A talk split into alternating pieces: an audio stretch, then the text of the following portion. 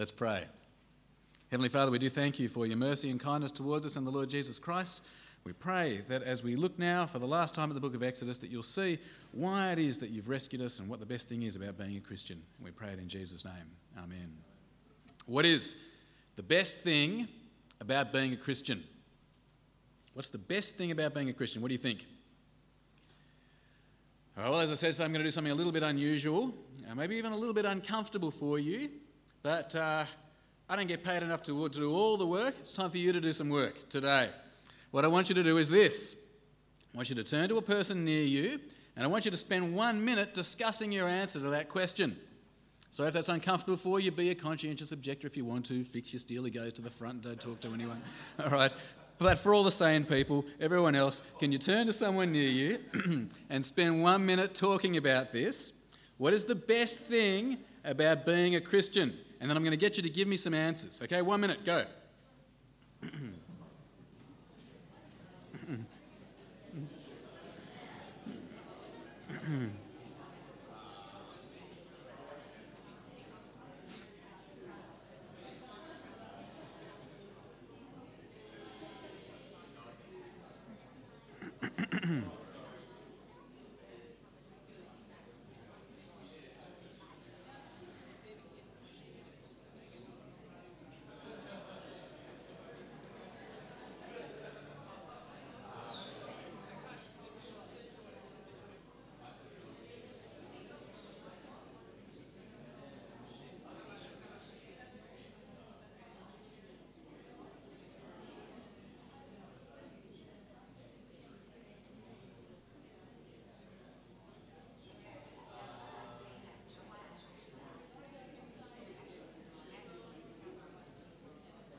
Okay, that's one minute. Some people want to give me some answers. Some answers on what you think the best thing about being a Christian is. Some answers? That uh, Jesus is our comforter. He comforts us. Yep, great. He forgives us. Forgiveness. Beautiful thing about being a Christian. Heaven. Heaven. Okay, that heaven stands before us. That Jesus saves us for eternity. That one day we can see an awesome God. God Himself. Someone's read the same book I've read. God Himself, that we will see this awesome God, God Himself.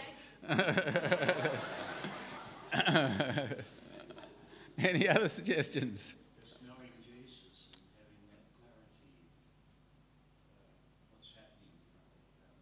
Okay, to know Jesus, to know the reason for our lives, clarity about the whole reason for our existence. Yeah.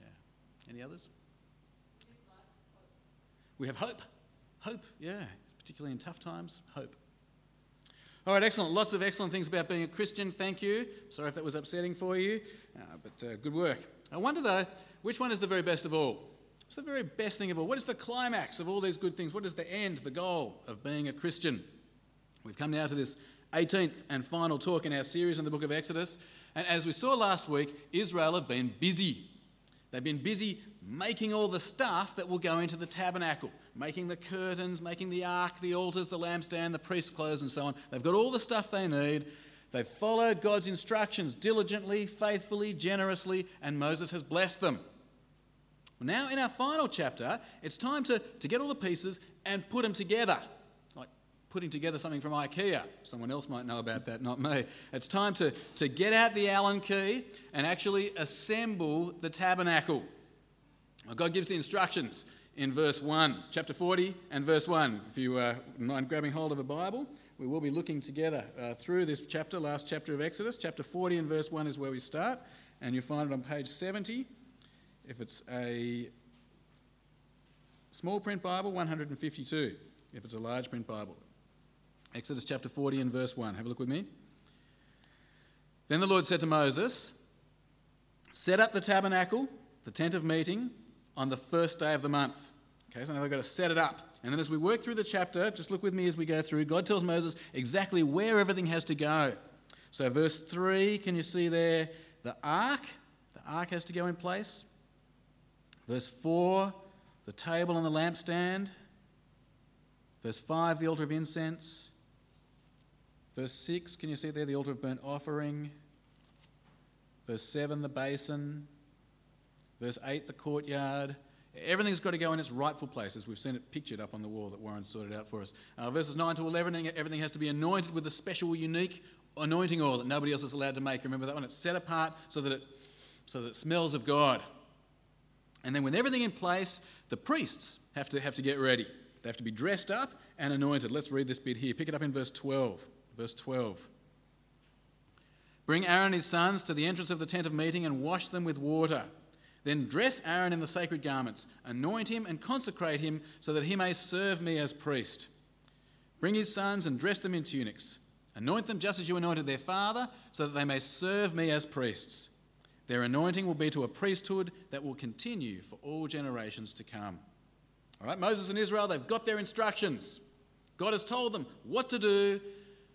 And now we see the rest of the chapter effectively, they do what they're told. Uh, verse 16 summarizes it. Verse 16 Moses did everything just as the Lord commanded him. And then we get this, this refrain, as the Lord commanded him. Verses 17 to 19, can you see they, they set up the tent? And at the end, you see the refrain, at the end of verse 19, they set up the tent as the Lord commanded him. Verses 20 to 21, the ark is put in place as the Lord commanded him. Verses 22 to 23, the table and the bread as the Lord commanded him. Verses 24 to 25, the lampstand, as the Lord commanded him. Verses 26 to 29, the altars of incense and burnt offering, as the Lord commanded him. Verses 30 to 32, the basin, as the Lord commanded Moses. And in verse 33, the courtyard. And so it says, verse 33, you with me there in verse 33? Moses finished the work. There it is, job done. Put your Allen key back in the toolbox the tabernacle is ready to go, made exactly according to plan. And then the book finishes with God coming to dwell with Israel. He comes to dwell in this tabernacle that they've made in a way so holy that not even Moses can enter. Verse 34. 34. Then the cloud covered the tent of meeting, and the glory of the Lord filled the tabernacle. Moses could not enter the tent of meeting because the cloud had settled upon it and the glory of the Lord filled the tabernacle.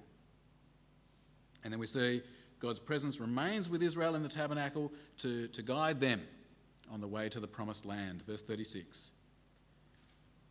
In all the travels of the Israelites, whenever the cloud lifted from above the tabernacle, they would set out. But if the cloud did not lift, they did not set out until the day it lifted.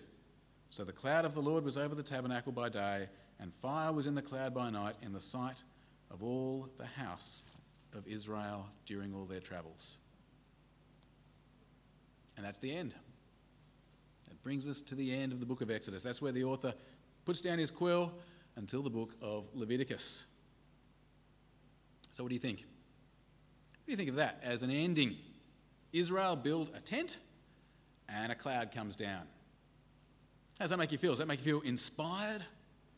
It make you feel thrilled? Have you ever heard the word bathos? People know the word bathos? I'm sure Barry would know a defi- definition for us, but uh, it, it, means, uh, it means an anticlimax.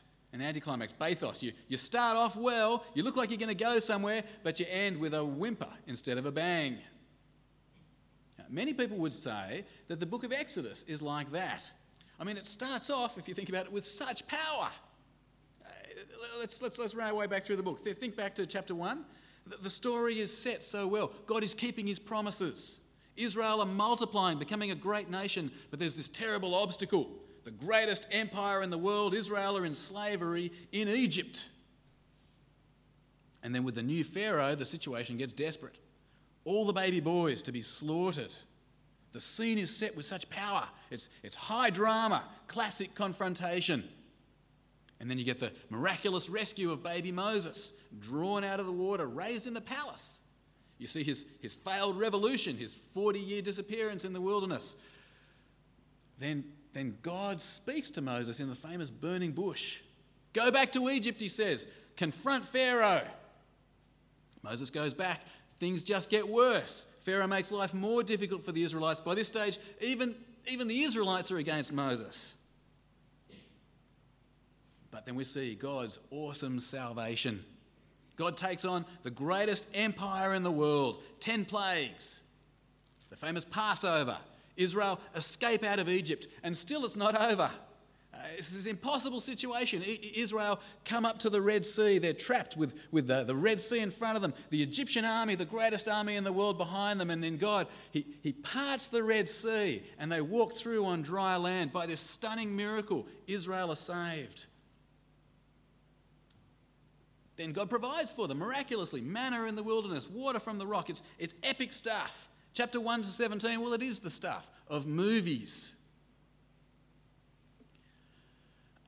But then it seems we, we kind of lose direction a little bit. I mean, Ten Commandments, all right, but then chapter after chapter after chapter of commandments, all the way down to don't boil a baby goat in its mother's milk. I mean, what's with that? And then 15 chapters on the tabernacle and the priests. 15 long chapters. Not just once do we get all the details, we get them twice. All the details as they're given by God, build it this way, and then all the same details as Israel built it. Israel built it this way. Oh, it's a heck of a lot of stuff about furniture, fashion, and fragrance, as someone in church described it. On and on and on it goes in excruciating detail, with just one little interesting break in the middle with the golden calf. Uh, biblical scholar Barry Webb, Barry Webb, he describes most people's reaction well. Let me, uh, let me quote from him. He writes this The majority of people find what the Old Testament says about the tabernacle so impossibly remote and repetitious, they feel the only sensible thing to do is ignore it.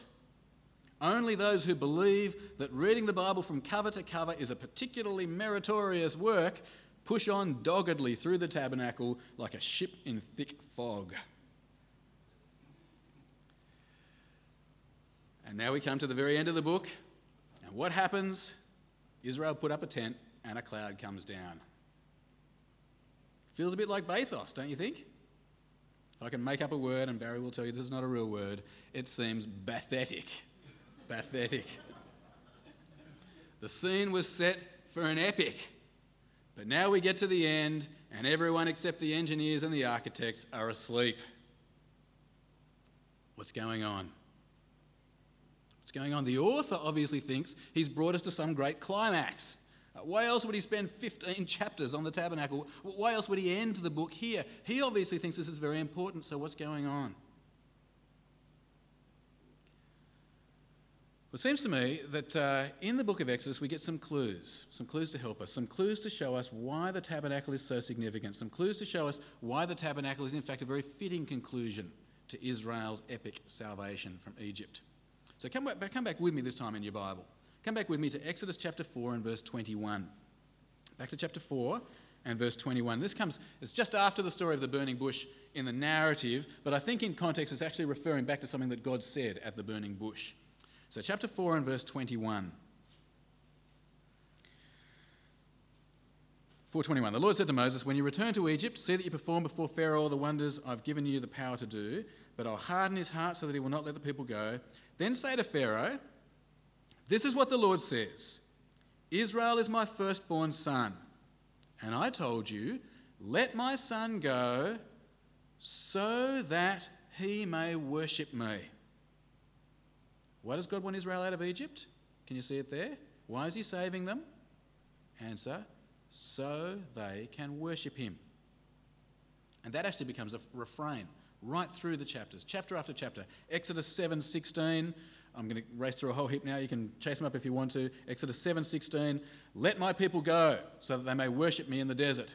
Exodus 8:1. Let my people go so that they may worship me. Same thing again. Exodus 8:20, 9:1, 9:13, 10:3. Uh, 10:7. Pharaoh's officials say it. Let the people go so that they may worship the Lord their God. And, and, then finally, after the plague on the firstborn, when Pharaoh finally gives in, this is what he says. Uh, I bet you can guess what it is already. Chapter 12, verse 31, he says, 1231, Up, leave my people, you and the Israelites, go, worship the Lord, as you have requested. So Israel head into the wilderness. They come to Mount Sinai, and God, what does he do? He gives them his laws. And what are the very first laws of all? Well, have a look with me on this one, chapter 20 and verse 1 chapter 20 and verse 1. Okay, here's the very first law. Here is the law for the redeemed people. Number one in importance, number one in priority. 20 verse 1. God spoke all these words I am the Lord your God who brought you out of Egypt, out of the land of slavery, the God who saved them. So, what are they going to do? You shall have no other gods before me. You shall not make for yourself an idol in the form of anything in heaven above, or on the earth beneath, or in the waters below. You shall not bow down to them or worship them, for I, the Lord your God, am a jealous God. The law God gives to his saved people, it starts off with the issue of worship. Don't have other gods before him. Don't make idols. Friends, I hope you've got the point. Here's the point. I hope it's clear now. God was saving Israel for a reason. There was a goal of salvation and an end to salvation. What was the end? Why did God save Israel? Answer so they could worship Him. Now, not any way they choose, the law makes that very clear. We just read that. Uh, the, if they didn't get it in the law, they certainly got it by the episode of the golden calf. Uh, no, no, God saves Israel so they'll worship Him the way He wants to be worshipped. And that's what the tabernacle is all about, isn't it? This is the revelation, the Old Testament revelation, of how God wants to be worshipped with all the relevant furniture and fashion and fragrance. And so, God sets it out in detail, exactly what He wants. And the author tells us in detail that's exactly what they did. The tabernacle is about worshipping God His way. And, and the fact that it's made the climax of the story of Israel's salvation here in Exodus, it makes this point even more clear. It makes this point very powerfully. Israel are saved to worship. Barry Webb puts it like this He says, What the tabernacle material of Exodus teaches is that the worship of God is the goal of the redeemed life. And so now, as the book of Exodus draws to its close, that goal is possible. The tabernacle's been set up the way God commanded. The people know exactly how they have to worship God from all his revealed laws, from bitter experience of getting it wrong. The people know what to do, and now, now for the first time since the Garden of Eden, God has come to live with his people. Let me say it again. For the first time since the Garden of Eden, God has come to live with his people. That isn't bathos. That is a climactic ending, an exciting ending. God is with Israel. God is with Israel. The God who made the universe by speaking is with Israel. The God who keeps his promises and is worthy of all praise and honour is with Israel, present with them, guiding them, and they have the incredible privilege of worshipping him. Friends, that was the best thing about Israel's salvation. That was the goal, that was the end of Israel's salvation. They could be with God, they could worship Him.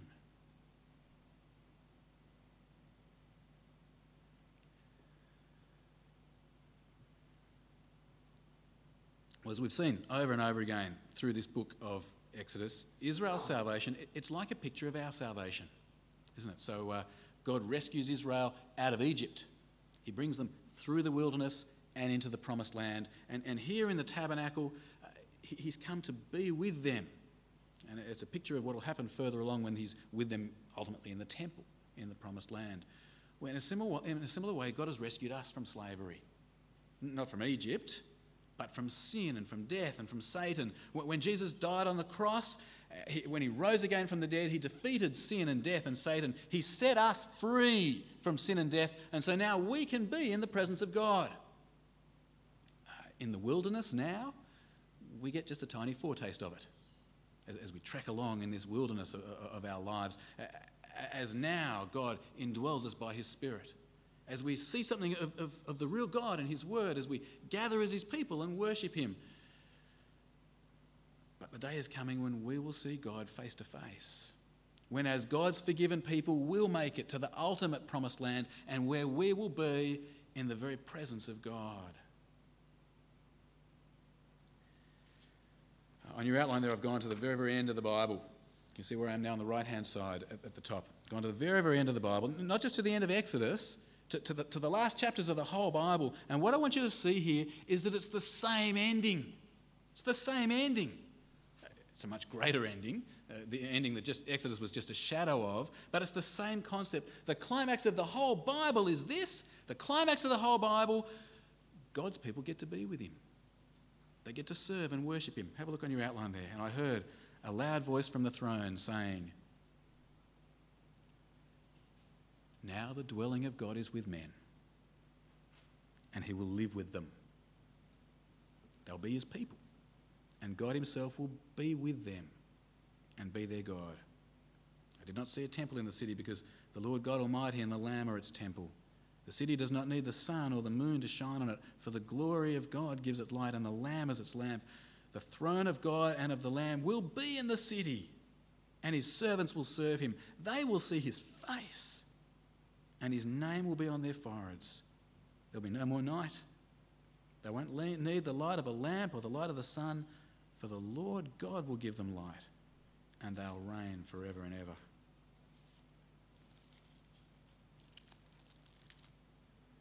Do you get the point? Do you get the point? The reason God has saved us is so we can be with Him, so we can worship and serve and enjoy Him forever. It's the same reason He saved Israel.